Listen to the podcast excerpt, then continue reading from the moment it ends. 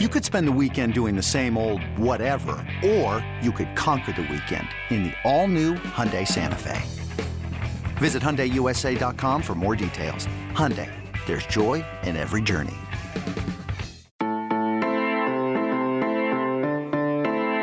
What's up, everybody? Welcome to the 24 7 Sports College Football Show. My name is Josh Ahler, joined by Barton Simmons, Trey Scott, later by Connor Tapp.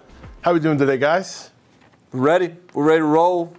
Got uh, top fives we're going to talk about, a little debate about who the best team in college football is. little hot seat talk. Well, hot seat talk. Little But we're, NCAA we're really in the season when you got hot seat yeah, talk going. we don't have to make up storylines Yeah. anymore. Uh, hit us with your questions, comments. We'll read those throughout the show. All right, let's go ahead and hit it, guys. So we are a month in. We've seen, you know, a good amount of football from everybody. It's probably a good time to see who's like a pretender, who's not, you know, who, or who's really good. Uh, so let's go and get to your top fives. Let's start with that. Yeah. So as we kind of look at all of this, who we got some stuff to talk about. I'm just gonna say it is nice that there are more than two good teams in college football. Three different number ones. We have three, yeah, three different number ones. Barton, let's start with you, because you're the most important guy here. Ohio State. Thank you, Trey. Ohio State. Walk us through that. No, here's here's the thing, and and, and I, I think of you as a progressive thinker, Trey. Yeah. I I don't think of you as someone that's just sheep that follows the crowd Right. and is just going to do what everyone else is doing. So I'm a little bit surprised, if not disappointed, to see you sticking with Clemson at number one. So I'm going to let you defend it, All right. but I'm going to first tell you why I don't think All they right, should be number one. Because I don't even know what that means. Yeah, I don't I'm gonna let you finish. It. Like, Oh, I got you. All right. we Well, look, here- here's, here's my here's, All right. here's here's where I stand on this. You can think Clemson is going to win the national championship, and, and I, I, I would, wouldn't fault you there. Uh, you could think that Clemson is likely the best team in the country, and I probably wouldn't even fault you there either. But if you th- if you believe, as I believe, man, maybe you don't believe this, but I believe that the rankings should reflect what's happening on the field, not hunches, not last season, not preconceived notions, not recruiting rankings, whatever. It should reflect. It could reflect all that stuff week one, Right. even week two. But at this point, we have seen a, a significant body of work from everybody, and it's hard to make a case that Clemson is the best team in the country based on their body of work. And I think that the polls should reflect that. You can still believe they'll win the national championship. You can bet on them, you can pick them, all that. And I think that's very defensible. But I, I don't understand having them number one All in right. the polls. So I, I didn't change my top two from preseason, Clemson, Alabama. And it's not that I'm like disregarding Ohio State's or LSU's body of work, but it, Clemson beat Texas A&M. So e- even if we wanted to talk body of work, it's not like they've like been a joke of a team so far. I can't unsee 44 to 16, guys. Like I know this is a new year and this is a new team, but body of work, like why doesn't that still count? It why does, 'cause it's a that- different team. Why It's a can't totally that different still- team. Well, I guess, but why? Can't, the defense is playing as well as usual. Okay, the offense, yes, they're struggling, but these are the same guys who put up 44 points, I guess, minus a pick six against Alabama. This is still Trevor Lawrence, Justin Ross, Tee Higgins, Travis Etienne. The offensive line has to play better, but as far as body of work, like that happened in 2019. See, That game was in January. Oh man, I don't. I'm, I, Same that- with Alabama. I think that that is an antiquated way of looking at it. That is an old, crusty, old AP voter way of looking at it, and I don't believe that's the way we should look at it if we're going to be evolved in our thinking. This is the the the rankings and polls should be incredibly volatile over the first half of the season, even. Now, once we get back into you know game week eight, nine, ten, then yeah, you shouldn't have significant moves because at that point we should have a list that reflects uh, fairly accurately what we've seen to that point. And then, uh, of course, at, you know, things shouldn't change that dramatically. But Okay, You so, know, so, so- so- Uh, why Alabama? why is Alabama your number two? Because they're my number two. Because I know what Alabama can do. I know what this team can do. But they're your number two. Yeah. Per your argument, why isn't like LSU higher or Georgia higher? well, because I think Alabama, again, you're looking, you're talking about a Clemson team that wasn't all that impressive against Texas A&M and almost lost to North Carolina. I have Clemson what five? It's not like I think they're bad, and it's not. And, and, and again, I I would have no problem if you're sitting here saying hey, they're the number five team in the country for me, but I still think they're going to win the national championship. That to me is what your what your list is. Hmm. What you're saying by putting Clemson one is look at what they did last year, trust them, they're going to get better, they're going to be this team. And and the reality is if we're doing polls it, based on what we're seeing, then we sh- that's not that's like the wrong way to approach it. So Alabama is, is your example. Alabama blew out Duke. Alabama blew out South Carolina. Alabama blew out Ole Miss. Like great, do, yeah. So they're doing what they're supposed to be doing. If Clemson had blown out North Carolina, then I think you can sit here and, and defend kind of not looking that great against A&M. Clemson was de- up 20, 24 to three on A&M with nine seconds left. Alabama's defense is an issue. So is Clemson's offense. I just trust. Look, I got Alabama at two. I trust these two teams. I've seen what they can do. Uh, yeah, and I, mean, love Ohio State. I want to toss to Connor too. Like the Ohio State lovers, they are playing as well as anyone right, in the country. So, that doesn't mean I think they're the number so one. So you, so their uh, best win is Nebraska. So at this point, then you're just saying, yeah, their best win is Nebraska, which is a very equivalent team to North Carolina. They went on the road and beat Nebraska by 41 points, and North Carolina nearly beat and Clemson. And again, I'm not saying that's some damn, damn, damning sort of yeah. statement on who Clemson is, but I think if if the polls are going to be accurate, like let's just like let's live in this moment, let's live in the season, and not let this poll be basically a reflection of 2018.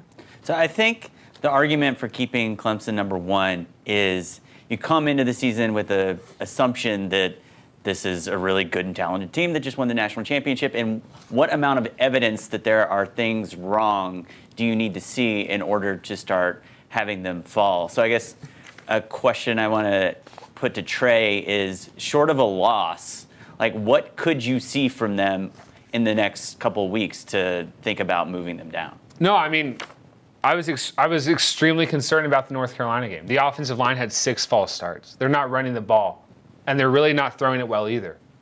But it's still, but no, they the still have the pieces. So here's, can they say, still have the. So team. here's the thing. They still, it's, it's, they, they are still the team. There, there's a lot of people that believe that preseason polls are counterproductive. They create this perception of a team, and you know, people are just going to give that team the benefit of the doubt throughout the season, and then as it gets to the important stuff, like picking a playoff contender then what's your preseason ranking sometimes becomes very prominent in that decision making process. And, and I think that's a fair point. But my response to that would be let's not get rid of the preseason polls because those I think are important in creating just sort of uh, storylines right. and us see, sort right. of uh, marketing the game of college football and, and making it exciting to watch. What, the, what needs to be adjusted is how people approach ranking teams during the season you are taking an approach that I think is weighs way too heavily on you know what they did pr- prior. Again, my list is Ohio State won. They've blown out Nebraska on the road. They've they've they this has been a team that's well, they blew out Indiana 52 blew, to 10. They blew out Cincinnati. They blew out Cincinnati. Look, like those are three really good teams. They've or like three quality teams. I'm not gonna say really good. They're three quality teams they've blown out. Alabama, I think, has done what they're supposed to do. Okay, LSU they won on the road against Texas and they've blown everybody out. Then you have Georgia that, that beat a good Notre Dame team has blown everyone out, and then you have a Clemson team who's, you know, they've won decisively. They deserve to be in the top five, and if you're going to put them four, no problem. If you're going to put them three, whatever, I guess I can live with it. But they're not. I think they're they're, they're reminding me right now of Ohio State last year, like a team that everyone's sort of acknowledging. There's some flaws here. Let's see if they get it figured out, and and we're just going to let them sort of hold serve just because they won it last year. I just think that that's the wrong way to approach evaluating a rankings process. Look, I know there's a long way to go. We have a lot of football, but a lot of you guys have about three to four SEC teams in your top five. So I think it's this a year that we're looking at that we're going to probably have two teams from the same conference again. Oh well, yeah. I I I actually think I don't know about a lock, but I feel pretty good right now about two SEC teams making it in. And who? Are, which ones? I don't know which ones. One of the two, or two uh, of the three. I mean, do you feel do you feel good about two teams being good enough to make it in, or actually the things that need to happen in order for that to play out? Happen? I think my my reasoning for for believing that two SEC teams will make it in is that I think Oklahoma trips up somewhere in the Big 12. Now, that, the more this goes on, the more like the, the the less confident I get in that one because I think Oklahoma's looking pretty And good. I, and I think the, the middle pack of the Big 12 is also looking not as good as we expected. Iowa State and Baylor, eh, I do owe Con- Connor an apology later, and I'll get to that. Kansas State and Oklahoma State are kind of a wash. The SEC thing's interesting. I didn't realize until I'm kind of looking at it, Barton's the only one with Georgia in his top five. So is that something we need Barton to talk about or me and Connor to defend? Because they have a pretty good win. But They have a great win. I left them out because I like Oklahoma more. I think Oklahoma is more dynamic and more explosive. and I think we've seen enough from their defense to assume they've made strides. And I that yes, Georgia beat Notre Dame, but it wasn't the it wasn't the exclamation it wasn't. point I was expecting. It wasn't. And I, I'm going to say this last thing, and I, you know, kind of get Connor's take on not having Georgia, and ask you about, you know, why you've got them four. I can't help but sort of judge them for what Justin Fields is doing in Columbus. Like I can't. I'm sort of thinking like they're they're just uh, uh, they're held back, or they're not being as dynamic or creative. And I, seeing him take off. I- look, I, th- I still think Jake Fromm's great. I'm not saying Justin Fields should have been Georgia's starting quarterback last year, but I, I do think Georgia. It, it again speaks to the fact that they're probably too conservative in nature offensively to beat an Alabama or an LSU. So. Yeah, I mean, I, I leave Georgia off, and really, I mean, I thought about putting them in. I I didn't have Clemson in my top five. There were moments where I thought about putting them one. I think it's partly just a testament to how many good teams there are at the top this year.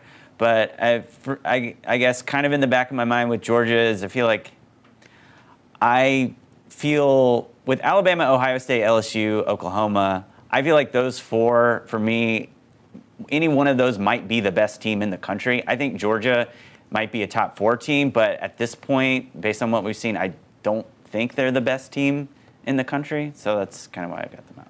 Yeah, I, mean, I, I'm. I think Georgia is right there. I mean, like they're always. I think that's going to be the, be the way they play throughout the year. Is they're going to beat teams, and they're not. They're just not built to beat teams in the same fashion that maybe Ohio State is. So I'm not going to hold that against them, uh, but I'm also not going to put them number one. I'm going to let them earn that spot. Uh, and and I think that to your point, like the Justin Fields thing is just it almost just sort of feels weird. It just sort of sits weird. I get it, but ultimately that's Jake Fromm is still the type of quarterback they needed to operate that offense. If Justin Fields was playing right now in Georgia's offense, he would not be having near the success he's having. I know. And so I guess yeah, I don't know who that's a who that's an indictment Yeah, on. I'm not saying it's a indictment on Jake Fromm. I'm Yeah. saying it's a indictment on Georgia. Yeah. Uh, But I want to make one Okay, more point right, on, right. on Ohio State because people in the comments are, are saying like Ohio State has played no one. I want to be like, let's be clear here. Ohio State has played, according to S&P Plus, which is um, kind of a what a com- explain. analytic, eh, like an analytics focused ranking that is kind of computer generated, similarly RPI in basketball. Uh, Cincinnati is ranked 38th. Indiana, which was on the road, ranked 29th. Nebraska on the road, ranked 39th. That's three top 40 teams in S&P Plus. That's that's better than anyone on that uh, list, with the exception of what LSU and, and Georgia have those signature wins. But as a whole, Ohio State's played one of the tougher schedules among that top five. Should LSU be getting more credit from all of us because they've got the best signature win? They've got the talent profile of a national champion. They've got the offense of a national champion. They've got the Heisman Trophy contender. See, I, the way I see it, like I'm not going to give, eh, like you could make a case. Like I would be, you, you have Clemson one. I would, I would, I feel like you can make a better case for having Auburn one than Clemson because of who Au- Auburn has beaten. If you want to go that route, I can. The I can whole like, rock resume route. Yeah, like I, I can live with that. Like I don't think that's the route. Like I, I don't prefer going that route because I think again, like LSU is a great example. Yeah, LSU beat Texas, and that's going to loom large down the road.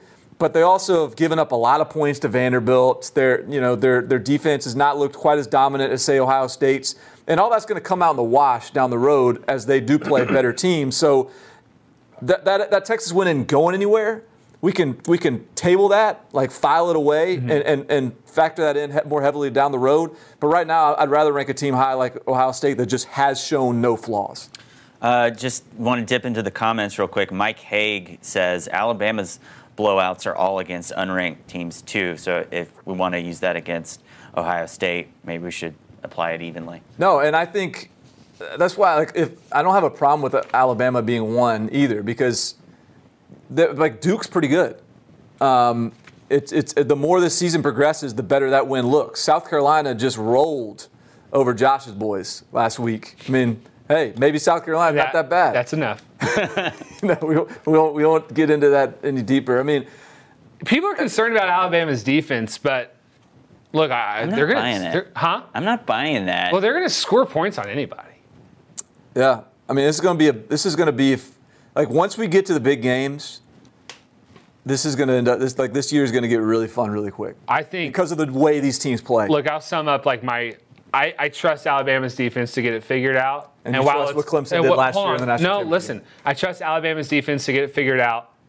While its offense takes care of business until then, and this other way around for Clemson, I trust their defense, which has actually played really well. And if you watch the North Carolina game, those North Carolina touchdowns were wild. And Clemson's defense is like making a habit of goal line stands and pressure situations. I think they can hold down the fort, especially in the ACC schedule, while the offense figures it out. So, yeah, maybe this is a, an in good faith uh, ranking by me, and maybe I look pretty smart in November. I mean, okay, but I the, the all right, I'll stop. But the ranking is, should not be a prediction. Well, Shouldn't be a prediction. You know, it should you, be a didn't, you reflection. didn't invent the concept of rankings. I, I get to you know, I- take them in I, my I'm. I'm trying to take it back, though. I'm trying to Yeah. take rankings you are back. getting very progressive this year. Yeah, well, you know what? Hey, that's uh, You've kind of had an awakening. It's the year 2000. You're very man. woke. Yeah. Well, I mean, to like Trey's point, hasn't the, 2019 com- hasn't the committee looked at teams before Joke. that were they thought were better, like or should be better than teams ahead of them in the rankings and put them in the playoff? Didn't that happen in what 2014? Like, The TCU Ohio Yeah, State yeah, thing. yeah. Yeah, like TCU had no business getting left out of the playoff. They just smoked Iowa State, and then Ohio State jumps them. It's a good call. It's a good call. I don't know. I think even if Clemson had lost that game in North Carolina, I'd still feel pretty good about them in the playoff. Seriously. Seriously. I mean, see, the, that's a whole different discussion. It but I think that the, I, I think Clemson, and I've, I've heard people say that they think that Clemson can lose a game and still get in the playoffs this year. I would argue the opposite. I think that because Oklahoma looks better than we thought, LSU looks better than we thought, Ohio State looks better than we thought, and maybe, maybe even like Wisconsin or Penn State is better than we thought. I just think there's mo- more quality candidates where we don't have to sort of back in someone that maybe not everyone believes in, similar to Notre Dame last year. Uh, I think there's real, like, there's too much beef at the top of the, of the list this year to let in a team, especially a Clemson team that's not looked as sharp as we expected early in the year, uh, to let them in with one loss. But we'll see. Uh, one more question and we'll move on. So with Oregon, the way that they looked against Auburn, and now is the Pac-12 out? I mean, is Oregon out? I'm convinced the Pac 12's out. Yeah, I mean, I think they're probably out. Yeah, they're out. There's too many other good teams. The same same argument I just talked about again with uh, with with the national title contenders, like the six to eight. Even think- Notre Dame. yeah, even Notre I Dame. I think would is- get a nod over Oregon. agreed. Seriously. Yeah. Okay, so let's move on to a little hot seat discussion. Rutgers made a big move over the weekend. Let's check it out. Rutgers has a job opening, but who can save the Scarlet Knights? The once proud program, which played in the first college football game ever, was relevant as recently as the mid 2000s when they peaked at number 7 in the AP Top 25, won 5 bowl games in a 6-year stretch, and produced future Super Bowl champions in Ray Rice and the McCourty twins. But since the departure of Greg Schiano in 2012 and the move to the Big Ten in 2014, it's been a nightmare in North Jersey. Rutgers has basically become the doormat of the Big Ten East. They have to play the likes of Ohio State, Penn State, Michigan State, and Michigan every year. The Scarlet Knights are an unprecedented 7 and 38 in conference play, and Chris Ash had them careening towards their fifth straight losing season before being fired on Sunday. One of the biggest reasons why Rutgers loses to its opponents by an average of two touchdowns per game is because of its inability to recruit in state. New Jersey has produced 50 four and five star prospects over the past six recruiting cycles, but of those 50, Rutgers has kept just three. By comparison, the other Big Ten teams have come in and taken 29. And there's no light at the end of the tunnel. Ash's replacement will inherit a 2020 class that currently ranks 89th nationally, trailing teams like Rice, Troy, and UMass. While the swirling rumors of a possible Schiano return has Rutgers dreaming of the glory days, the reality may be they've passed you by. So it's super weird that I think we all sort of grew up in a time that Rutgers was relevant. I know at different ages, but that video. I mean, Rutgers what was it was a relevant national program. The kicker pointing at the sky cam was such an iconic Rutgers moment. Jeremy Ito. That was awesome. And so now now they're dead in the water. Let's quickly spin like a, minute or so on the the two guys. Um, and then we're going to move into the rest of the hot seat talk because Rutgers was the first to pull the trigger, and, and I'm excited to see who's next. But could, could anyone fix Rutgers? Can Greg Schiano fix Rutgers? Can Butch Jones fix Rutgers? Uh, I'm not. I'm not sure. I'm super confident Butch Jones can fix Rutgers, but I, I think Greg Schiano. He's done it before. He clearly has an appetite to try to do it again. The question for me is, and I don't know the internal workings of Rutgers and their administration, university, uh, but do they have the commitment there to, to, to give the resources that Greg Schiano needs, the support that Greg Schiano needs, or whoever the next coach would need to be successful? I think if Greg Schiano got support from the administration uh, and they really prioritize football, th- this team could be good again. And and I think Greg Schiano would would prove a lot of people wrong that doubted him, who have doubted him over the last few years. Um, that said, I don't. I mean, Greg Schiano would be certainly, I think, a, a, really good hire. Butch Jones, I'm a little bit more meh on, but like a Lance Leipold type of hire, head coach of Buffalo, I think that would be the type of guy that would work at Rutgers too. Bottom line is, you got to be able to recruit there, and if you can recruit the state and win the state, I think Rutgers has upside. I really do. I mean, I think it, it's it's similar to Maryland in that you know, put a fence around the DMV area, and I know you're not going to get everybody, but Right. get most of them, and, and that, that's a pretty good recipe. I think the same can be said for, for Rutgers. That's a talented high school football state. Nationally, it just seems like the recruiting powers are starting to sort of entrench their way out and kind of hit the DMV and New Jersey. So Rutgers pulled the trigger. Who's next as far as maybe a midseason hot seat? Maybe you know someone gets fired in December. I think you have to start with Charlie Strong at USF. Charlie Strong walked into a very winnable situation after Willie Taggart had gone, and he's last year they started seven and oh. zero.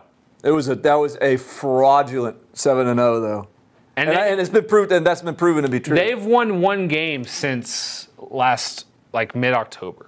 They're one and three right now, and his buyout because of a weird contract clause with Texas paying a lot of his buyout is only two hundred thousand dollars. I think personally it's only a matter of time before Charlie Strong gets canned.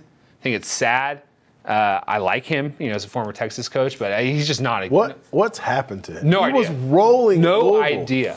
Maybe he just caught the Teddy Bridgewater wave and just got, you know, kind of hit it right at Louisville because, um, yeah, this is a couple. I mean, the, South Florida is a place you should be able to win. And, and I mean, look, they did win, but it, a lot of that was remnant success that has since tailed off. I mean, It was absolutely Willie Taggart. South Florida is getting worse by the year, by the week, by the game, and that's I think the troubling thing. And if that's that's where you look at South Florida and you're like, what's you know where does this turn around? I mean, it, it just keeps on get sinking lower. Um, now they're going up to UConn this weekend as an 11 point favorite. if they cover that one, it feels like that's going to be the first time they covered in like two years. If they lose that game, I bet he's gone by Sunday. Uh, Justin Justin Fuente at Virginia Tech. His seat is in Fuego. I I just like that. In Fuente and Fuego. Yeah, good that's one. a little Spanish spice by me. uh, I did grow up in Texas. Twelve and a half million dollars after some point in December. That's just probably too much, right, guys? It's a lot. Because they're you want to talk about getting worse by the week. Yeah, there- there's, They there's- beat Old Dominion and Furman. They looked horrible the other night. I it was awful. They looked so Oh, like Lit- on Friday night when we Yeah. thought we were gonna get some good Friday night. Yeah. awful. Total, total, yeah. that team also looked like the I I mean, part of the problem is obviously the, the win loss record, but how they've looked, you know, how they've lost, how they've won. Uh, you mentioned Furman, Old Dominion. I mean, Old Dominion, they're lucky not to have lost that game. And Furman, FCS program, was was winning that game through most of the Yeah. game. Like, and, that, and it wasn't a, it, and it wasn't even like a talented looking FCS team. They just were out. They were just beating uh, Virginia Tech. And so I think when you when you look at some of the reporting that's been done around that program, the the locker room culture was horrific. It still must be pretty bad, but at this point, I don't know that you can blame it on the players you inherited. Like you should have been able to instill your culture by now. What are we on? Is this year four? This is year four. The only This- time they were, I mean, it's gone down every year when he had Frank Beamer's players. yeah. uh, Frank Beamer left the left the cupboard pretty full. Th- I know we we say this about so many mid market teams, but college football is better when Virginia Tech is good. And I know they can't all be good at the same time because that's just not how the you know the, the college football ecosystem works. But this is disappointing. I'd like to see them uh, get a little bit better. Clay Helton, guys, do we think anything's happening here before after the season? We don't know the buyout because it's a private school. It was rumored to be 15 million last year, so it's probably significantly less. They don't even have an AD, but I mean, we talked about this a little bit. It feels like this is there's no there's no reason to rush this. Yeah. I think Clay Helton. Uh, you know, are they going to finish ten and two? Doubtful. Right. Um, and so, if you're ready to move on, you, you probably have grounds to go ahead and move on if they finish eight and four. Um, and that looks, you know, this team probably is about an eight and four team. They're probably, you know, maybe they're seven and five. I doubt they get down to that six and six world. It, it, I think this team's better than that. But I also doubt that they, they they went out as well. So I think that whatever the new athletic director, and they're in the midst of, of, of finding a new one right now, you know, whenever that decision comes, I think he can do what he wants. And because of that, I don't think that this, you know, they need to find a decision maker. They, they've, they've got the grounds for, to make a move based on what happened last year. Like, they can do this. They can take their time in making a decision here. Last year we made conference predictions preseason, and in the Big Ten I had put Lovie Smith on my hot seat. It was clearly a year too soon, and you you told me that then they were committed to him. You got to think that commitment's starting to waver. Yeah, I would think so. I mean, I, I think there's still, I, I can still see a scenario where where this team turns things around. You know, I, I could still see a like there's some wins Yeah. on that Illinois schedule left if if they show improvement. Now, if they don't get them, then I think that that's the, I mean, that's that's your uh, litmus test. They're Like, not recruiting well. When we were putting that Rutgers video together, they're like 89th in recruiting. I know they're restocking with the transfer. Yeah, it's portal, funny, like because this is weird. They actually had a decent recruiting class last year um, for some reason, and, and they certainly had a, a lot of success in the transfer portal. Uh, but but this is a team that you know now that they have a quarterback, like they they've got the, and and frankly like Oluwole Betiku, who's one of Yeah. the like most productive sack you know tackle for lost guys lost guys in the country. Like he's got another year eligibility after this, so he could even come back. Like there's some foundation for for future success. But eh, you look at their schedule. You know, Purdue looks very winnable. Mm-hmm. Rutgers looks obviously very winnable. So there's, I think there's two that you, you have to have. And then, you know, can they beat Minnesota this weekend? Can they beat Northwestern? Like, six wins is not out of the realm of Illinois should possibility. take six wins. Yeah. Yeah, I think it, you know, and if it, if they just land on four, I don't know. It's hard to hard to argue this is going to get much better. All right, I want to move on to, I guess, the topic of the week. Uh, California passed a bill, and it was signed this week by the governor. Uh, now, athletes can profit for their likeness. Uh, other states are starting to look into this. Florida, I think, is what they either signed it or about to sign it. They're I think proposed it, yeah. 15 other states are looking into it now. So, this is bad news for the NCAA. Good. Yes, I agree. Br- I just don't care. Just bring back college football, uh, NCAA football. That's all I care all you care about. That's all I care about. Yeah. But I'm. Happy I care about the athletes. I'm happy about. I care about I'm the ha- student athletes. I'm happy for the players as well. I Good want for to them. question the premise that this is bad news for the NCAA because given that this is where things are moving, this honestly seems like such a cleaner way to do it. Like a couple years ago, we were talking about how do you figure out how much the school should pay the football player compared to the lacrosse player, and this is all just independently market determined. The school doesn't really have to be involved in determining who gets paid what. They're just there to kind of be a regulator. That's an interesting point, but the NCAA is surely not enjoying this Right. you know, PR The, yeah, the problem hurdle. here is the NCAA is just digging their heels in, Yeah. and they're acting like they can they can fight this and they can push back, and and this is coming. I mean, like it or not, if you're the NCAA, this is coming, and it's going to either like tear the conf- tear, tear the NCAA apart, or you can uh, adapt. Uh, and and I think what's what's disappointing is the inevitability of this grows by the by the week.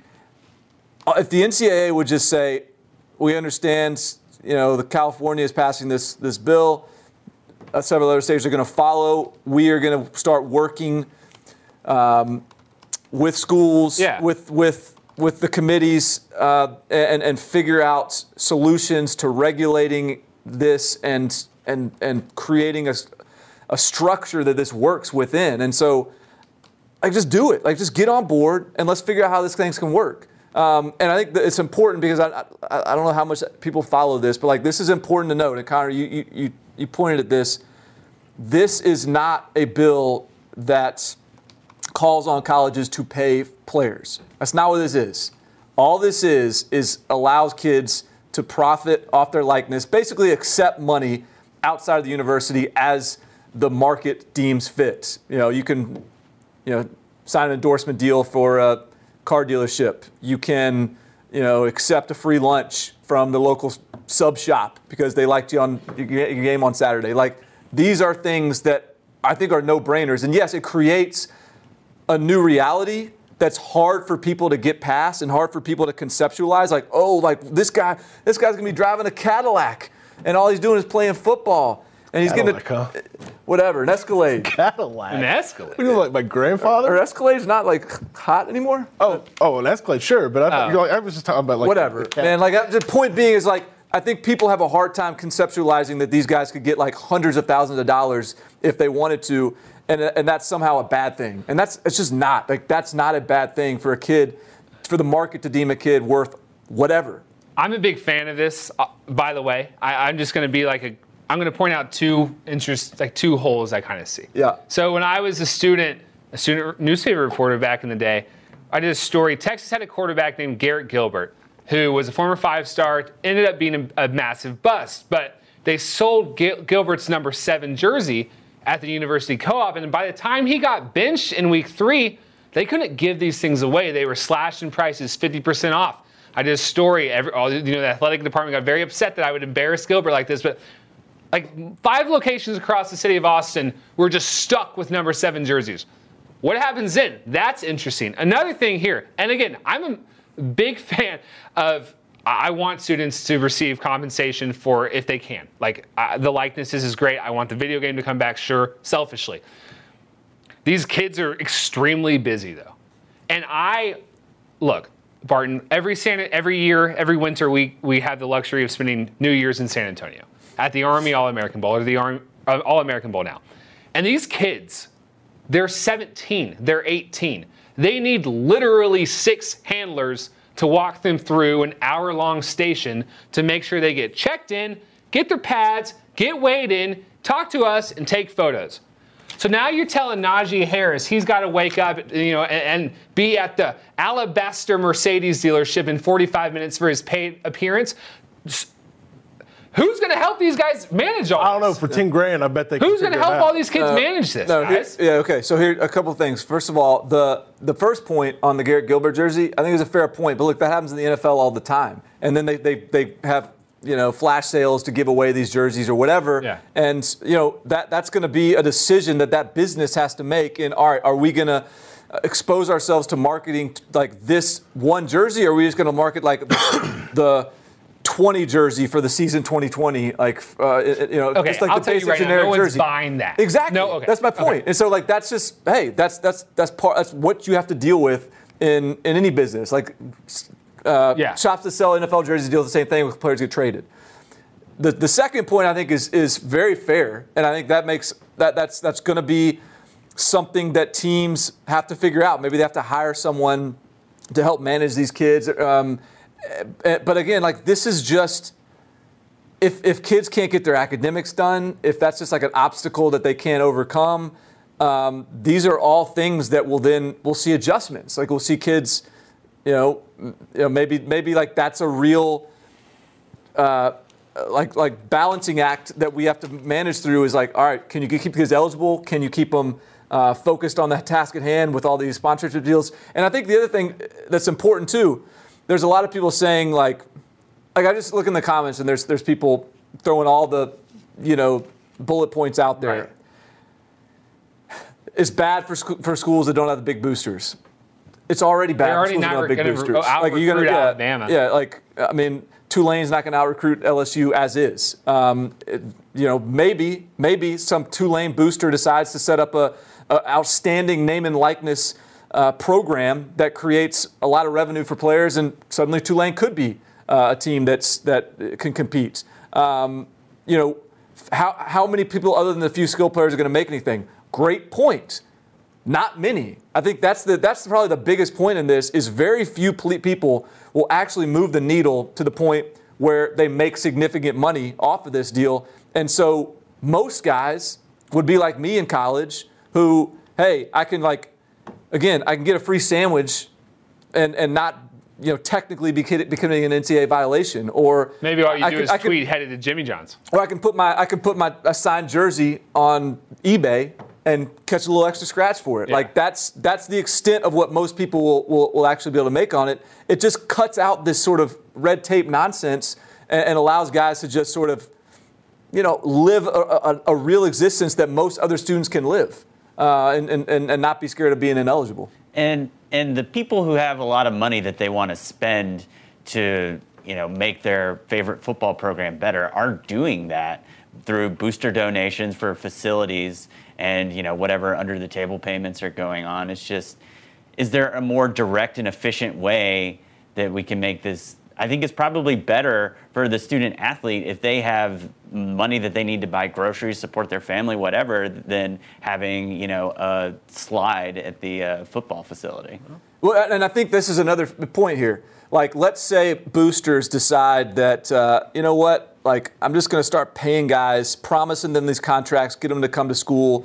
And uh, let's just say, I think this is going to happen almost n- not ever, but like, let's just say, for the sake of argument, hey, Jimmy, I'm going to give you a million dollars to be to, to, to sponsor my car dealership if you come to school here. Kid gets a million bucks, sponsors the car dealership. Kid ends up being a trash player. Mm-hmm. Kid's up getting in trouble off the field. Kid's not very good. Transfers out. That's a million bucks down the drain. You think that guy's going to be jumping to to pay to shell out cash to the next 17-year-old so-called next big thing? They might find that the better return on investment is to just go back to giving it to the athletic department and letting them build out the facilities, letting them name a building after them, whatever, as opposed to to, to playing in a, a much more volatile game of literally paying recruits. I think you'll see probably more systematic, like uh, just jobs being handed out to recruits that maybe uh, are are a little, you know, the pay is a little bit better than uh, the market value, just as a as sort of almost like a reward, a carrot for playing for, for Big State U. But I, I, I think the idea that boosters are just going to start shelling out money to players is is doesn't take into account that that is a little bit of a shaky investment when you're just I mean boosters are typically pretty smart financially. Like they're they're boosters for a reason. They've done well with money they're not just going to like give away a bunch of money to a bunch of high school kids I just think where the, they're going to make their most money, like say Tua on a bye week going to Bojangles with a, a, the big event. I mean, how, he could make a, like five dollars an autograph or something, like ten dollars an autograph. How much is he going to make? Yeah. A ton. Yeah. So I mean, I think that's where they're going to get a, a, a, ton of their money from. And I, and I, I saw a, uh, like Dan Wetzel did a nice story where he sort of explored some of the possibilities where this could go. Like one was, uh, you know, the the backup kicker, you know, creates a GoFundMe account. If he someone gets hurt, rolls in, kicks a field goal, hey, uh, to, to win the game, hey guys, Oh. help me out. You know, like any any old just sort of sidewalk fan can just throw ten bucks at him, Yeah. and that could get a that could get a pretty big number pretty quick. And who's like who's who loses there? You know, who loses if uh, some kid gets hundred thousand dollars for making a big shot uh, based on just a bunch of fans being fired up about it? Like, I'm good with it. Like, we're all enjoying watching them play. You know, I've got a job because all these guys are playing college football. You know, you've got something to do on a Saturday afternoon because these guys are playing football. So, I, I don't I don't see the, the you know who the loser is in this one. All right. So before we move to questions, our buddy Kevin Boiler has a show on Monday called Roll Call. He takes your phone uh, phone calls, questions, and stuff like that. He actually gave us an interesting voicemail from Ed in Orlando. We're going to play that and answer it for you right now.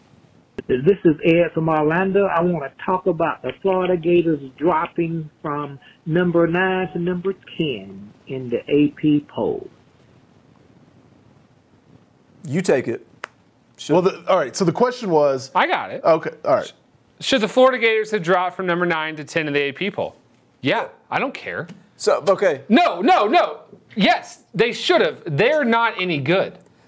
All right, but but, but that, like, this is this this contradicts No, the no, same no, argument no, you make no, with no. Clemson. What? Your Twitter mentions are about open. I mean, they're not that. They're they're, they're good. They're undefeated. No, like, this contradicts your Clemson argument, though. How? Tell me how it doesn't. Because I didn't see Florida with Kyle Trask last year win the national championship. Did you see Florida blow out Michigan in the in whatever bowl that was last year? Yeah, with last year? Felipe Franks. Did you see Felipe Franks in Florida struggle in week zero against a bad Miami team? Should have lost to a Kentucky team with a backup quarterback. I'm not here for your Florida is good takes. We talked about this in week one when we said, how come we're judging uh, Felipe Franks, but we're not judging about Trevor Lawrence? I was like, well, Trevor Lawrence won the national championship.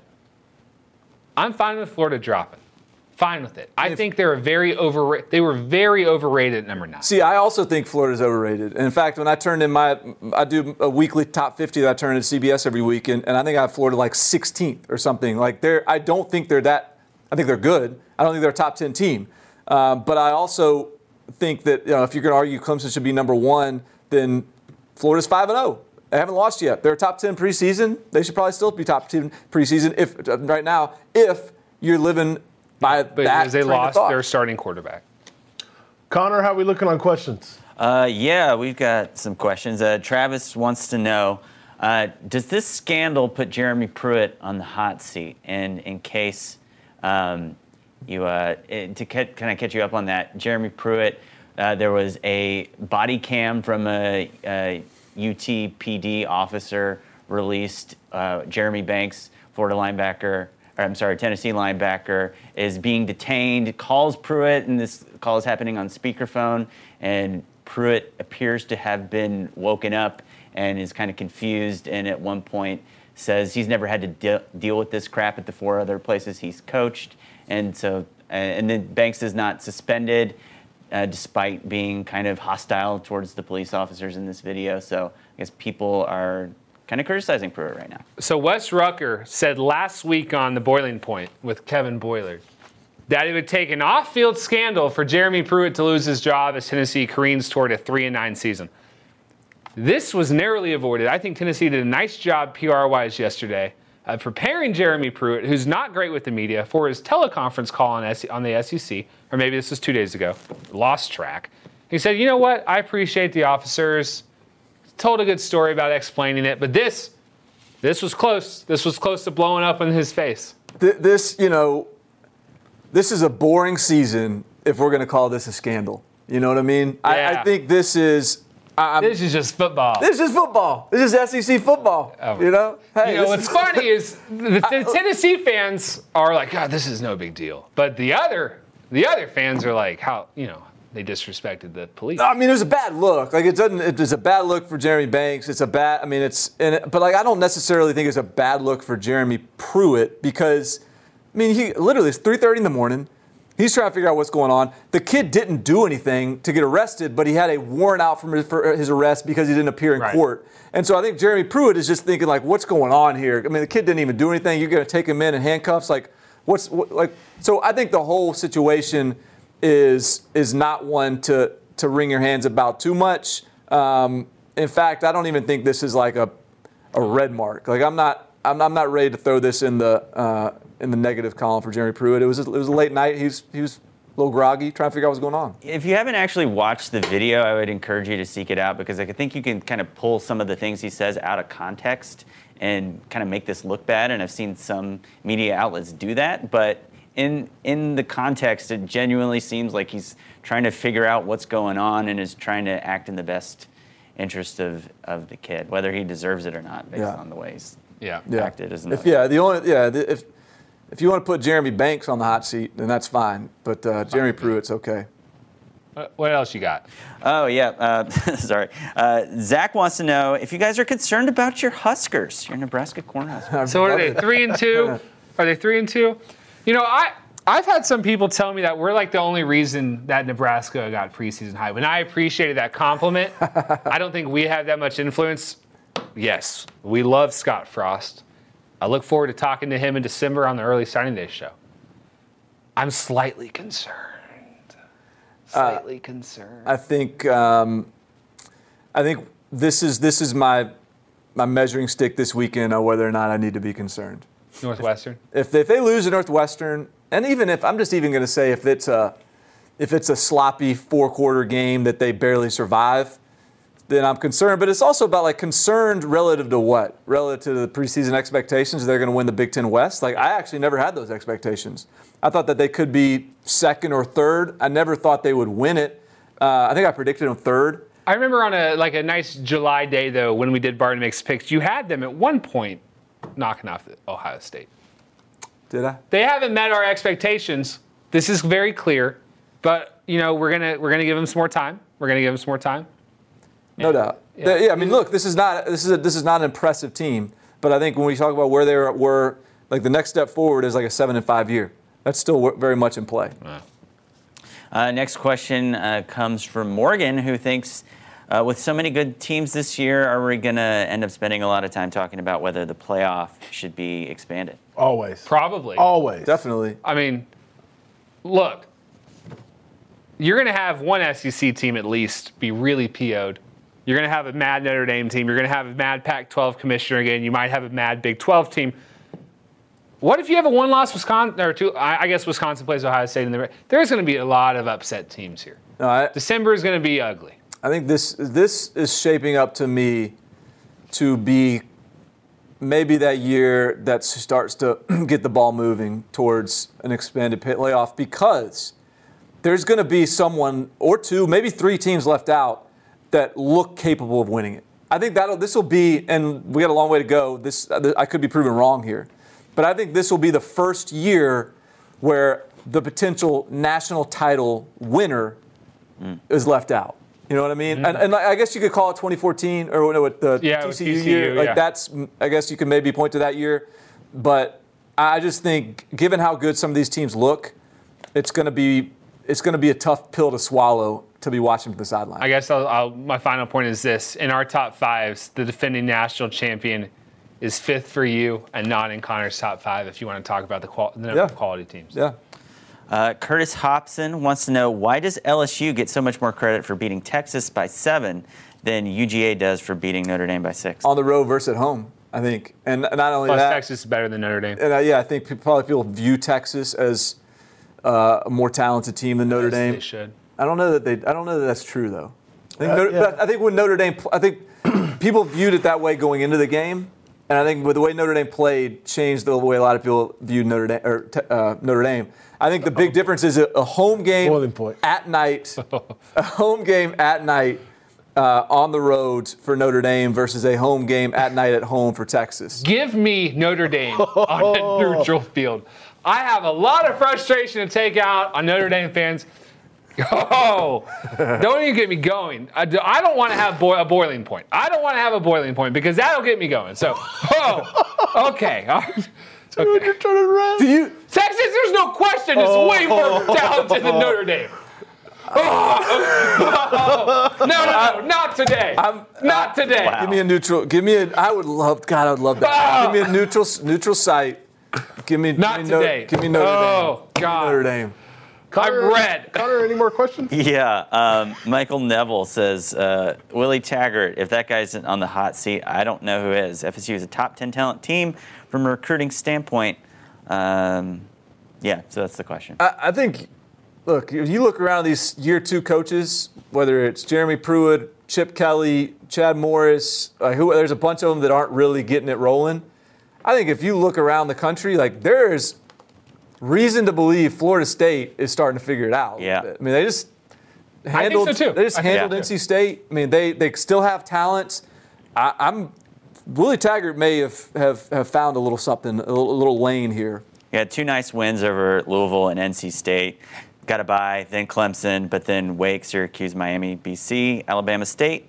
So that's not a bad run in before uh, Florida in the final week of the season. Um, let's see. Uh, let's find another one here. Um, uh, is Dabo doing to the ACC what Coach Saban did in the SEC?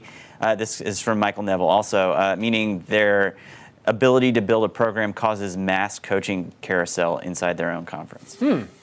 I don't know. I mean, it's hard for me to compare that because because I mean, I think Nick Saban like took down monsters, and Florida State. I guess you can point to Florida State as a monster that mm-hmm. Clemson has sort of dethroned and, and, and crippled.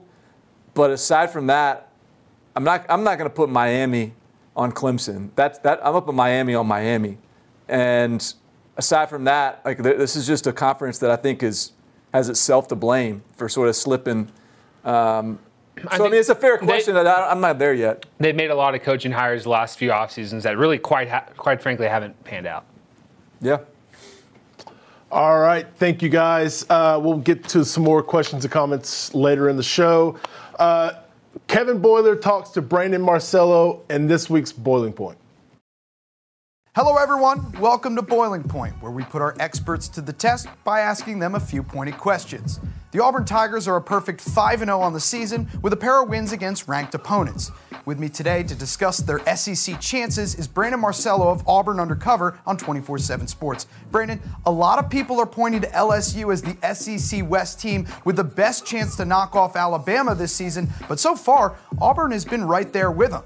Has Auburn been overlooked as a true contender to win the SEC? I think a little bit, but I also think a lot of experts are just looking at the road ahead for Auburn and thinking, well, there's one or two losses at least there. They still have four top 10 opponents, including this week at Florida. So everybody's kind of assuming and projecting things. Auburn also has to go to LSU, where LSU has not lost to Auburn since 1999. Having said that, Alabama's defense and LSU's defense have shown some cracks. They've allowed a lot of points. Auburn's defense, not so much. So I think the thing that might be, be overlooked here is that maybe Auburn has a better defense than the two top contenders in the West, and Alabama and LSU. And I don't think a lot of people would have said that going into the year. And because of that, I think Auburn should be taken uh, as an SEC contender because they have a contender defense and the offense continues to grow. You can point to the strength of that defense, Brandon, but the advantage teams like Alabama, LSU, and even Georgia in the East have over Auburn is experience at the quarterback position. Does Bo Nix have what it takes to lift this team to the top of the SEC as a true freshman? It'll be difficult, certainly. He's got a tough road ahead of him. But I think what was great for him is he was thrown in the fire immediately in the season opener against Oregon, led a tremendous comeback, and of course, through that 26 yard game winning touchdown pass against the Ducks that a lot of Auburn fans will remember for a while. And he's gotten better game to game since then. And this past week against Mississippi State, he was the first quarterback in Auburn history since Cam Newton in 2010 in the SEC championship game to throw for 300 yards and run for 50. And that's what's really got this offense going a little bit is Bo Nix running the football. That wasn't really something they were doing the first two to three games. He's running more zone read. It's opened up the offense a little bit, and it's taken some pressure off of Bo Nix, even though he's touching the ball more and having to run it a little bit because things are opening up a little bit more in the passing game as he runs the ball a little bit more. Brandon, thank you so much for stopping by. Number seven, Auburn will be put to the test in Gainesville this weekend with a game against number 10, Florida on Saturday. For the latest on that matchup and more, follow Brandon on Twitter and read his work over at Auburn Undercover on 24 7 Sports. This episode is brought to you by Progressive Insurance. Whether you love true crime or comedy, celebrity interviews or news, you call the shots on What's in Your Podcast queue. And guess what? Now you can call them on your auto insurance too with the Name Your Price tool from Progressive. It works just the way it sounds. You tell Progressive how much you want to pay for car insurance, and they'll show you coverage options that fit your budget. Get your quote today at progressive.com to join the over 28 million drivers who trust Progressive. Progressive Casualty Insurance Company and Affiliates. Price and coverage match limited by state law. All right, thanks, fellas. So, guys, let me ask you this: Is this Auburn defense good enough to win the West? Good enough to maybe win the SEC and even go further? Well, I mean, yeah, the Auburn defense is absolutely good enough. I think the question is, is it good enough to carry the, the offense, right? Is that kind of where you're getting at? Yeah. And, and I think the thing that gives me some optimism with this Auburn team, when you look at Gus Malzahn teams, there's four factors at play offensively that have to be there for them to have success. A mobile quarterback, a deep threat that's a play action post guy that they can throw it to down the field, a downfield north south running back, and an east west mm-hmm. running threat. All right? They've got those four things. I think the deep threat can be kind of interchangeable. I think Boobee Whitlow is sort of good enough as your as your kind of workhorse back. The two keys to this are that Bo Nix is that athletic quarterback. He's shown that he's improving and progressing week by week, and he, he gives you everything you want to do offensively. But I think the big, the other big um, part of this is Anthony Schwartz as that horizontal run threat. And even though they may just hand it to him once or twice a game, I really think that opens up a lot for what this offense can do. So I, I'm, I don't know that I'm there yet to answer your question, like that they can win the SEC, but I'm warming up to it every week. And I, and I really think that defense is, is special. And I think that that sort of four pronged Gus Malzahn system has not. There's been there's been a piece or two missing each of the last few years. This year, I think all four pieces are there, which is encouraging for an Auburn fan. Good for them using Anthony Schwartz, the fastest man in football. Broken hand in the preseason, I believe. Hasn't really been able to catch, but they're finding ways to get on the ball. So Connor's got him in his top five. We're going to find out this weekend. Uh, it's my turn to segue. This is my favorite segment of the show every single week. This is Josh's Big Bet, where our uh, World Series of Poker star, who returned to Nashville with $22,000 to his name, Big guy. puts $22,000 every week on the line. I'm going to give you an envelope of a line. You haven't seen this yet. You are our SEC guy. We got a lot of things to figure out. Short stacked again. So, Well, yeah, I'm actually. This would be now. I would be getting staked. Oh, you- we're staking Yeah. you. Yes. We're staking so you 22. Josh is clearly in the red. Uh, Josh, when you open that envelope and read out the bet, you have 15 seconds to deliberate and declare your pick. Ready? So let's get it going. Open that puppy up. You're kind of an SEC East guy. So We you know, wanted to we put wanna mix. Yeah, we want to we want to mix it up a little bit. Oregon State at UCLA. UCLA is a five and a half point favorite. Start the clock. Yeah. Let's see what you got, big guy. Oh boy. Uh, you, you- I, I don't know. UCLA minus five and a half. I don't know. I kind of thought that might stump him. He said yesterday, he goes, don't make it anything weird, but I did. Uh, that's weird. Uh, you know what? We need to get you out of your rut. Maybe get. Yeah. Maybe you're overthinking this a little bit with Yeah. this SEC East stuff. Let's get out west. Take a little Yeah. trip to wine country. Yeah. You know, on the Like way out out there. there, and yeah. get out there. Yeah. Uh, well, thank you, fellas. Uh, all right, it's time for some hot takes. Take a Palooza time. Trey's got a little mystery. No, no, I just forgot to fill it out on the Google Doc. Uh, Yeah. It's not a mystery to Colin, our show's producer. I have left each Saturday night's viewing experience feeling sort of unfulfilled. I don't think this season has been that fun so far. That's your hot take. That's my hot take. And I wanted to kind of see what you thought about it. I think there's been three good games. Well, you guys have already been in the uh, Texas argument LSU, Clemson, this. North Carolina, Georgia, Notre Dame, I guess, was like that. I was fine, but like I wasn't interested. This has it. been a disappointing day out of you, Trey. Oh, yeah? Yeah. Anyway, First of all, you're are you not done with your breakdown? Keep going. No, I, I think the season's going to be a lot better, and it's great that we have eight teams who are potential champions. Yeah. That's the only upside of this. I think we've had some big games that haven't delivered. Ohio State, Nebraska says hello, and we've had some weeks that really haven't delivered either. So that's that's my take. very average Joe fan day out of you. You know, just being unable to comprehend Notre Dame's talent level increase. Uh, a secondly, sticking with chalk and just Mm-hmm. carrying over Clemson's national championship throughout the season, just until they lose. Doesn't matter if they, you know, barely beat Charlotte. Uh, and now we're here where you think that it's been a boring season just because we haven't had a bunch of top 25 nail biters. Hey, you know, Michigan, Indiana was a good game last week. Check that one out. Michigan State, Indiana. Michigan State, Uh, Indiana. I checked yeah. that one. Yeah. How I haven't about seen how about did you see uh, did you see the Tulane game against Houston? That was a wild Saw one. Saw that, yes. Yeah. I mean, there, you know, it doesn't always have to be the blue bloods Yeah. that are making some ways for it to be a fun season. So It'd be nice if it, it was. Thank Well, you. yeah, for you guys. Oh God, I, for you guys, Yeah. kind of low, the fact low that brow, we have the same perspective Yeah. makes me a little bit kind of Joe fans. Okay. Uh, all right, you want mine? yes, please. All right, my take of Palooza. And this is, uh, okay. This season will produce six first round quarterbacks in the spring. Name them. Oh, gosh, I had to name them. Uh, so- What? well, I mean, I know they're Why there. did you make the take? You just throw out no, six. no, no, I know they're there. I just didn't write them down. I just didn't I write can them do down. it. So let's see. We got Jalen Hurts, Herbert. Tua, Herbert. Uh, we've got Jake Fromm. Uh, we've Burrow. got Joe Burrow. And the one more Justin- is no. no, perhaps uh, Sin. Oh, uh, Jacob Jacob Eason. Okay. Jacob Eason. All right. Well, I'm glad you can name them. Yeah, and so, and, and, and look, the reality best is, one? the reality is, I think that probably needs will push one or two of those guys out of the first round. Yeah. But I think that's that's. and- Oh, you know who another one is Josh Love or Jordan Love. I mean. Jordan Love. Jordan Love. See uh, this the- weekend uh, Utah State. Who's the Um, best one? Tua. Uh, I think Tua probably would be sort of my lean for Yeah. going number one, but uh, yeah, we got some. We, we got a little bit of a competition there. All right. Be fun. Connor, do you got any more questions you want to follow up with? Yeah, we got some questions. Uh, Michael Seltzer says Tennessee is going to be the talk after they send Georgia home with the loss, and all of you can kiss my grits.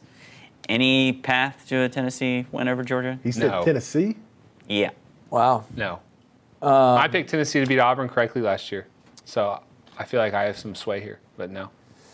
Uh, yeah, it's hard for me to envision that. Hard to envision what that looks like. Uh, I don't see it. I don't see it. I could see a cover, just, but even that's kind of like I. I thought think I- Tennessee was going to cover versus Florida. Yeah, I did too. Dangerous trap. I thought that I thought Tennessee had a chance to beat Florida, and they really, if if, if Guarantano had played a little better in the first half, that game may have changed. The the, the trajectory of that game might have changed, but didn't happen. Um, sorry, toggled away. Uh, Van Waits wants to know Do you think the reason Tua is playing later in games this year is because of a Heisman push?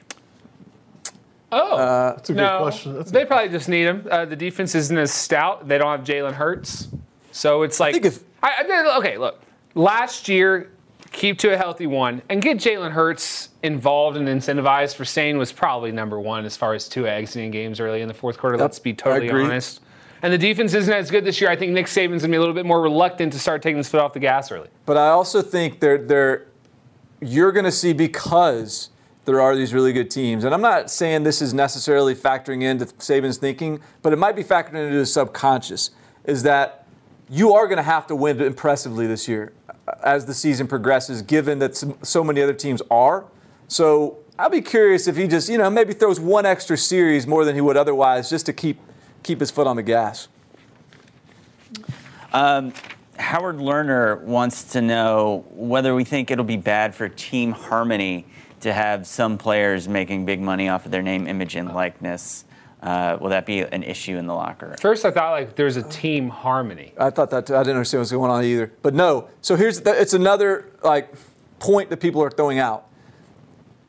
I mean, there's there's constantly inequality on rosters, whether it goes to guys that are on the front of the poster that's that's put up for promotional purposes throughout campus, whether it's the guy that's doing the game day interviews, uh, whether it's just the guy that whose parents are richer and so he drives a nicer car. Like nothing changes here. This is still like this is still civilization where there's just sort of tiers of of, of success. You know, who's who's more fortunate than others, and the fact that someone's getting more money doesn't change anything. It's just it just creates an, another.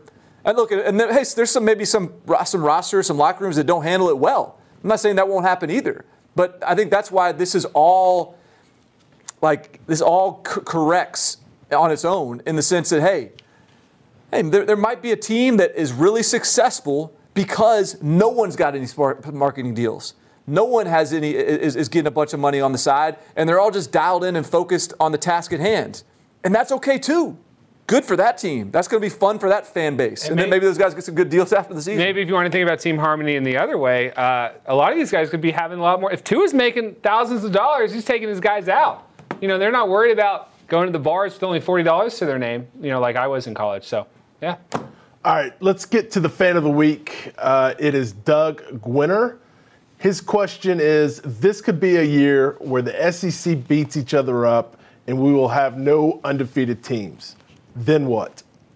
Uh, I mean, it c- I guess it could be, but um, I mean, no undefeated teams in the SEC. I think is is certainly possible, and maybe hey, look, no, maybe no undefeated teams nationally. I mean, that's that's certainly possible. But I also think that um, it's hard for me to envision Oklahoma or Ohio State or Clemson, like none of those teams rolling through Right. undefeated, and and it's just you know it feels like one of those SEC teams might will be able to make it through as well. But I mean, that's that's certainly in the cards. I mean, it's certainly reasonable.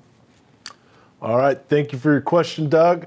All right, let's move on to our picks. Uh, just want to say your boy went nine and one last week. He's back in the race. I was It's horrible. been a chalky week. Oh my gosh. Look at that. I like how just Josh Two every week brags and he's just never number one. No, Congrats I, on going nine actually, and one, I've been Josh. You're trashing. No, I've been behind. trashing my picks the last few weeks. I went six and four last week. Feels good to be on top. Uh, Connor, do you have some news on a contest? I do. Uh, if you want to pick along with us, I've dropped a link in the chat on Facebook and YouTube uh, for CBS Pick'em Challenge. You can pick along with us and enter, win, enter to win thousand dollars. Um, so if you and the the link and the password's all in the chat. So check it out if you want to pick with us. Um, so are we are we getting started now with picks? Yeah, let's start. Okay. Let's go. Number 18, UCF, three and a half point favorite at Cincinnati. All right. So, um, yeah, I went UCF here. Uh, traveling to Nippert, tough place to play. Good Cincinnati team, but I think UCF's going to be better on both sides of the ball. UCF back on a nationally televised game. Want to impress people. UCF. This is actually the best team UCF has played. I know they they, they lost to Pitt, um, but this is you know a good principle to stick by is weeknight home underdogs. I, I like that principle here. Cincinnati blacking out the stadium, painting the field. They're going to put everything into this game, this opportunity. Um, I think that Cincinnati comes out with a great game plan and wins it.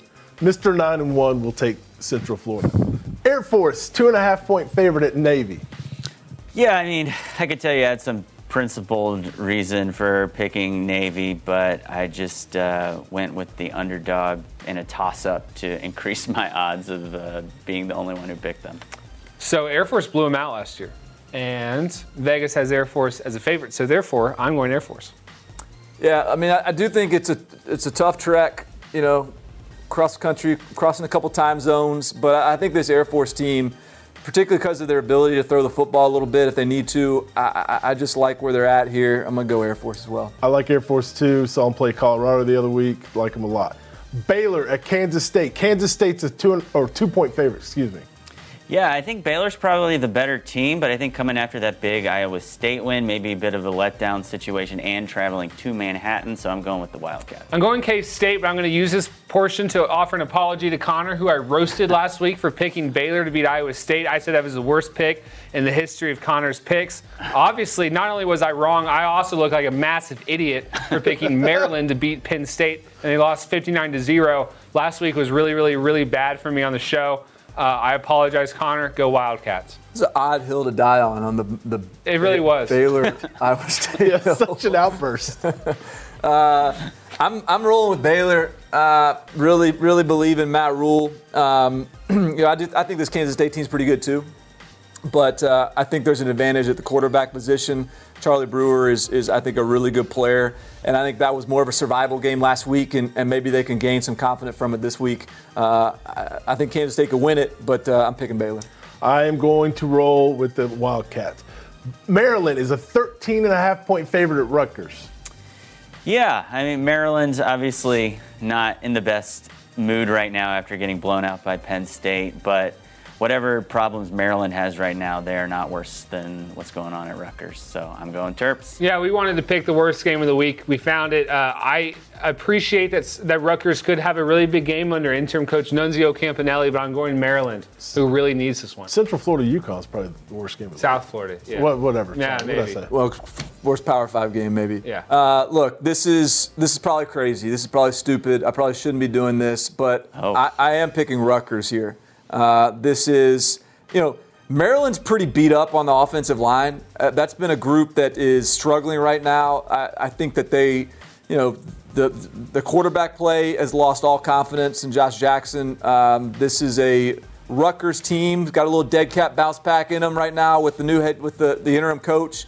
Um, I think they got something to play for here, and uh, I think they prove some people wrong and find a way to beat Maryland. Did anyone else see that? He was like, "This is my soapbox moment. If I nail this pick, everyone's going to make a really big deal." I don't think anyone's I no, kind of saw a little not- gleam in his eye, not- little flicker the hair. that is- Everyone, watch out! Here's That's my actually Rutgers not true. It's like, don't even bank that. Like I don't even. Purdue, I don't. Ohio State. I saw If- it. if it was Rut- Purdue, Ohio State. No, I'll take the Cincinnati. You want to clip that one and, and, and spread that around? I'll take it. But this is just purely, you know, trying to find a tallest midget situation. I, I, Maryland could Maryland, Maryland could win this one by 30. Okay.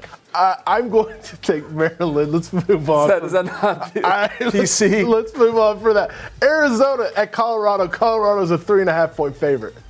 Yeah, even with the questions about Khalil Tate's availability for this one, even even if they go with Grant Gunnell, uh, who uh, played last week in the win against UCLA, I think the Wildcats will be fine either way. Colorado's defense is just too bad.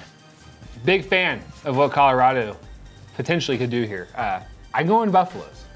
I like Colorado. I think Colorado's. I mean, their their defense has worried me a little bit. Um, I do think Arizona is is a better team with Khalil Tate in, obviously, and, and he was bouncing around the sideline. Looked like he wants to play. So I, I think Arizona could win this game for sure. But I, I've been sort of riding Colorado, thinking that people undervalued them throughout the year. I think this is another spot where they're they're going to prove some people wrong. I like Colorado. I like them even better at home. Give me Colorado. Northwestern at Nebraska. Nebraska is an eight point favorite. Yeah, um, for for reasons we talked about earlier, I, Nebraska needs this one, and maybe I'm putting a little bit too much stock in preseason expectations here, because Northwestern will Northwestern you at times, and this seems like a spot where they might do it. But I'm I'm going with the Huskers. Nebraska, as you said, needs this one. Adrian Martinez needs this one. He will be better than he was against Ohio State, where his QBR was 3.4. Let's do this, Scott. Nebraska. Yeah, I'm gonna go Nebraska as well. Less a bet on Nebraska, more a fade on Northwestern. I just that offense is just, man, it's bad. It's ugly. So I'm gonna go Nebraska here. I'm on the train, Nebraska. Uh, the next game, I'm sorry, Iowa at number 19, Michigan. Michigan's a three and a half point favorite. Yeah, there's a part of me that wanted to get sucked into the wow, Michigan blew out Rutgers last week. Maybe they've got it sorted out after all, but I'm not going to let myself fall into that trap, and I'm going with Iowa. It was Rutgers, yep. That's the only reason Michigan won that game big. I think Iowa wins this one. I think Iowa will run the ball, and I think Iowa will also stop Michigan's ground attack. Let's see what Shea Patterson can do against a non Rutgers opponent.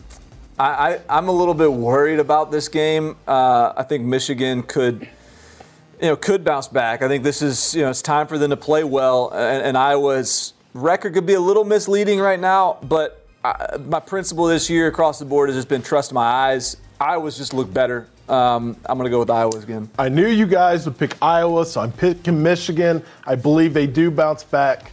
Let's go Wolverines. Number 25, Michigan State, and number four, Ohio State. Ohio State's a 20 and a half point favorite.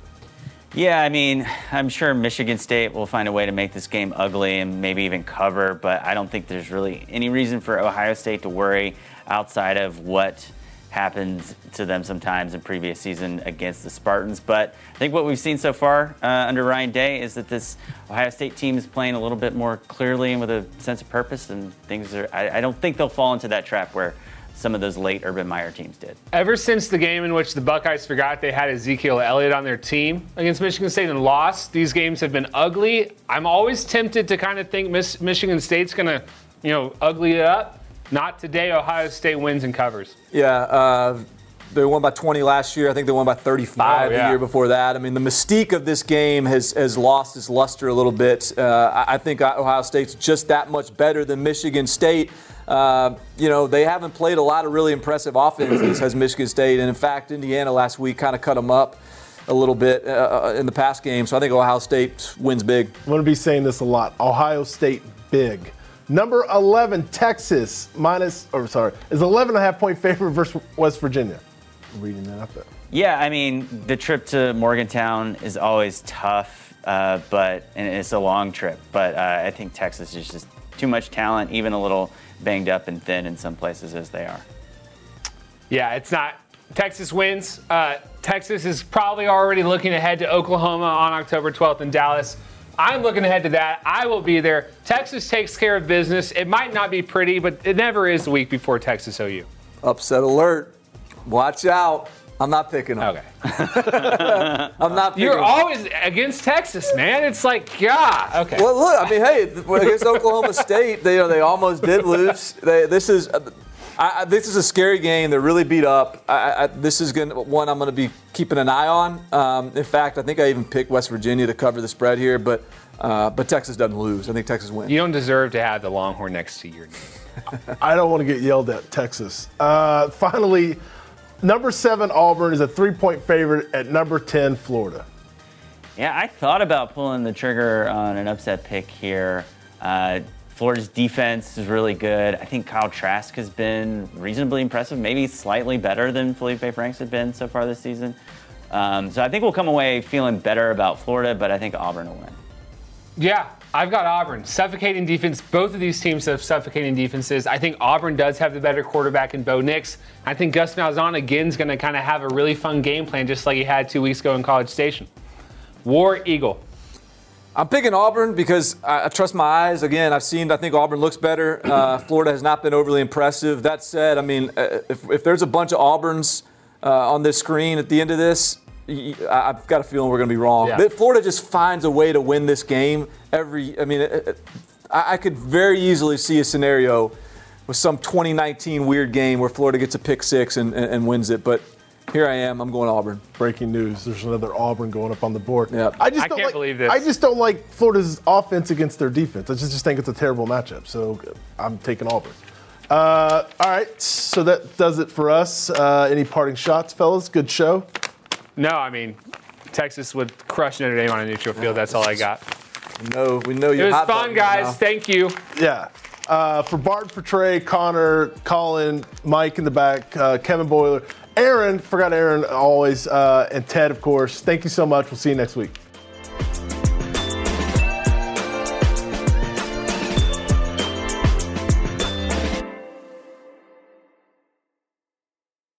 CBS Wednesday. We have so many cool, diverse people from different backgrounds, different beliefs, different upbringings, and it just keeps growing. I'm a citizen of the United States. I'm a hustler. I'm a big Taylor Swift fan. I'm the queen of the tribe. I am playing whatever role I gotta play. I'm gonna play this game full speed. I ain't going down like no punk. A new Survivor Wednesday on CBS and streaming on Paramount Plus.